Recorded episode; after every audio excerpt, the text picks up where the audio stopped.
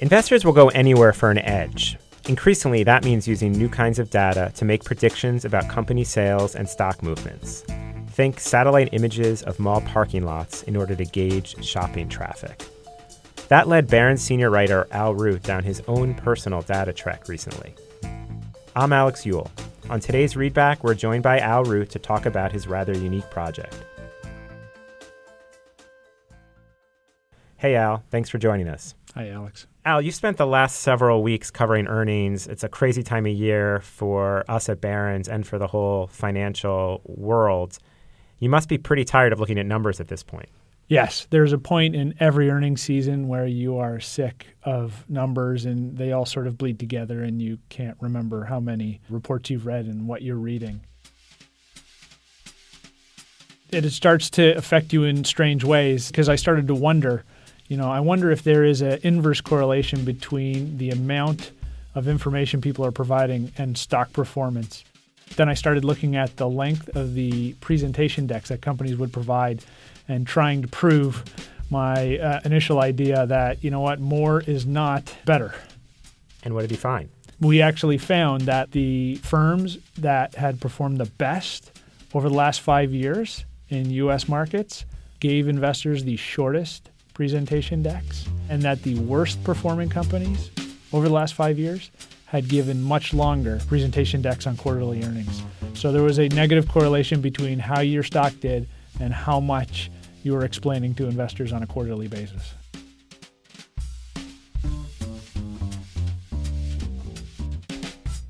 Wow, okay give us a little more. How did you go about this? So we started out by taking uh, large cap index, Russell 1000. So we said, okay, who are the best performing companies and who are the worst performing companies over the last five years? And we took the top and bottom, and then we took a look at the recent uh, earnings presentations and counted the number of pages.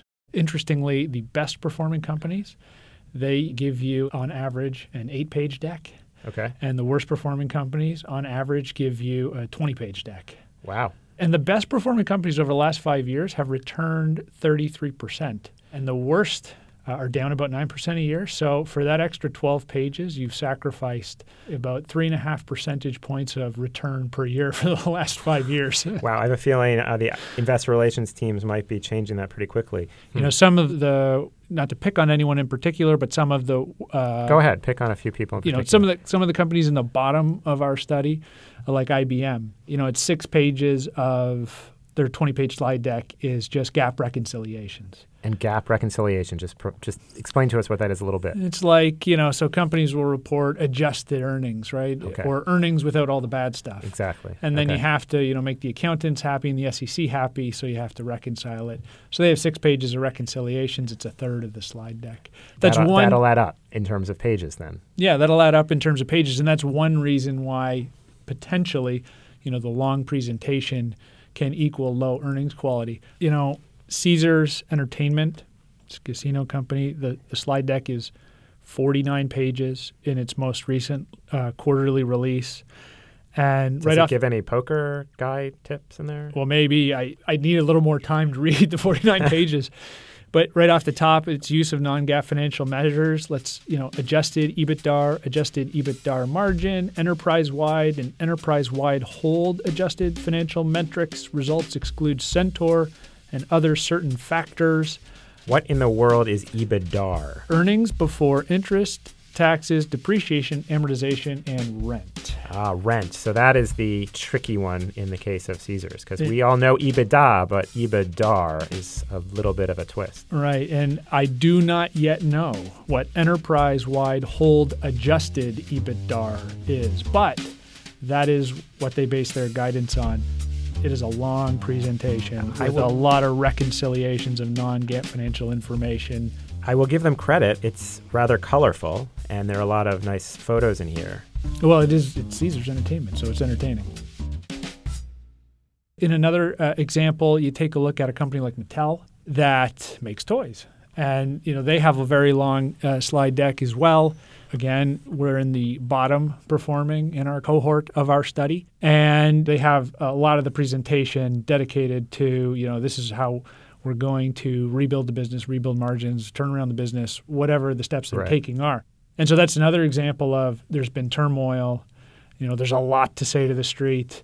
Things haven't been going well, and they just feel like getting it all out on paper. One thing that comes to mind is this idea of the kitchen sink quarter, which you'll hear analysts referring to often when a company misses its numbers and then said, I hit investors with every possible reason that could have caused the earnings miss, right? That sounds like almost a kitchen sink presentation in this regard. Uh, that's interesting and potentially true. Now, we did take a look to see how presentation length had changed over those five years. And it is true that the worst performers did get longer and the best performers got shorter. Uh, so there is, you know, some strength in the signal there. So these guys need an editor too. They need like. an editor, absolutely. Nothing like a good editor. right. Tell us about Europe, by the way, when it comes to presentations. Right. So we looked at Europe as well, and we learned a couple of interesting things. Yes, the best performers in European indexes did have shorter presentations than the worst performers in European indexes. We also learned that Europeans really like their slide decks. The best performers' average length was 28 pages, and the worst performing companies' average presentation length was 46 pages. Those are long presentations. Wow. So that tr- might be a function of going semi-annual. So the trend holds, but the volume is just way higher versus the US. Right. So you might not get any less information, you just get it all at once every 6 months instead of every 3 months.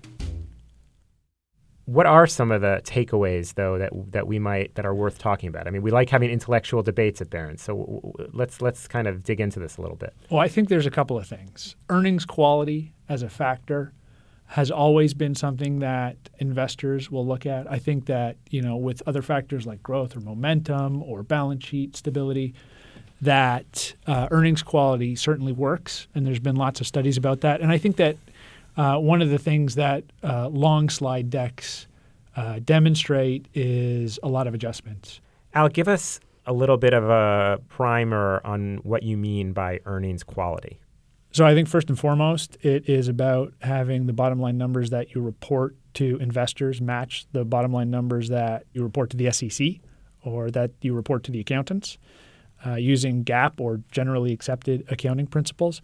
I think the other important metric to consider is that cash flow matches net income so that you're not reporting tremendous numbers while not generating any cash. That's sort of counterintuitive and something that people uh, look for. I think the third thing is uh, having a lot of non operating gains and losses from either selling assets or, or some other factor. You know, why are all your earnings coming below the line, uh, as they say, or below operating income? That can be another red flag for investors. And of course, the cleaner all these things are, the fewer pages you need to explain them to your investors. Right. There's nothing to explain, there's nothing to reconcile. We just have blank pages. Which means shorter presentations. In theory, in theory, we have shorter presentations. In some ways, this conversation pains me because I really like when I write about a company to find those long presentations because I often find that there's a good little anecdote or a number in a s- presentation that I can turn a story on. Again, though, that's not what this was about. It was no. just looking for the correlations. No, just looking for the correlation. And I think one of the things that is apparent, to me at least, is the Goldilocks principle. There is an amount of information that is too much. There's an amount of information that is too little, and companies should probably strive for an amount that is just right. And I don't think that you know companies should sort of cut off all access to important numbers that they've been giving because hey, we need to do stock returns, and we can do that just by getting rid of our slide deck. Right. Amazon would probably love to see the results of these findings because it would confirm most of their corporate practices when it comes to disclosure. They're famous for really not providing much of anything. We maybe see that as a growing trend, certainly in tech. We've talked on this podcast recently about Apple's decision to pull back on its unit sales data for the for its iPhone, the iPad, and the Mac. So maybe they're onto something. Maybe they actually saw this data before you did, Al. Well, that's, that could be true there. Uh, you know, of course, Amazon Web Services, they are cloud computing giants. Maybe they realized this before I ever did. However, I think there's two things to point out. One is when you're Amazon and you are one of the market's 800 pound gorillas that uh, is executing and firing on cylinders and seemingly taking over the world uh, slowly but surely, you have a lot of cachet. Yeah. And you can spend that cachet however you want. If it means that you don't have to give good quarterly detail, then you don't have to. And if you have a leader who also happens to be the richest man in the world and who is uh, generally acknowledged as an outstanding strategic thinker, you get a long leash from investors, I think. The other thing to point out in the case of Apple is, and this happens in a whole variety of industries, the iPhone is 11 years old. And, you know, back in 2007, there was a iPhone. Now, there's lots of different iPhones at different price points and different memory capacity. So, as an industry matures, sometimes companies will think it's appropriate to adjust. It probably is. And also, you know, I think that the best companies view their data and try and control the narrative appropriately. And, and that's probably what Apple is doing more than trying to hide something uh, that might be troubling to investors that's coming down the pike. And it just makes our job that much more important, right? Absolutely.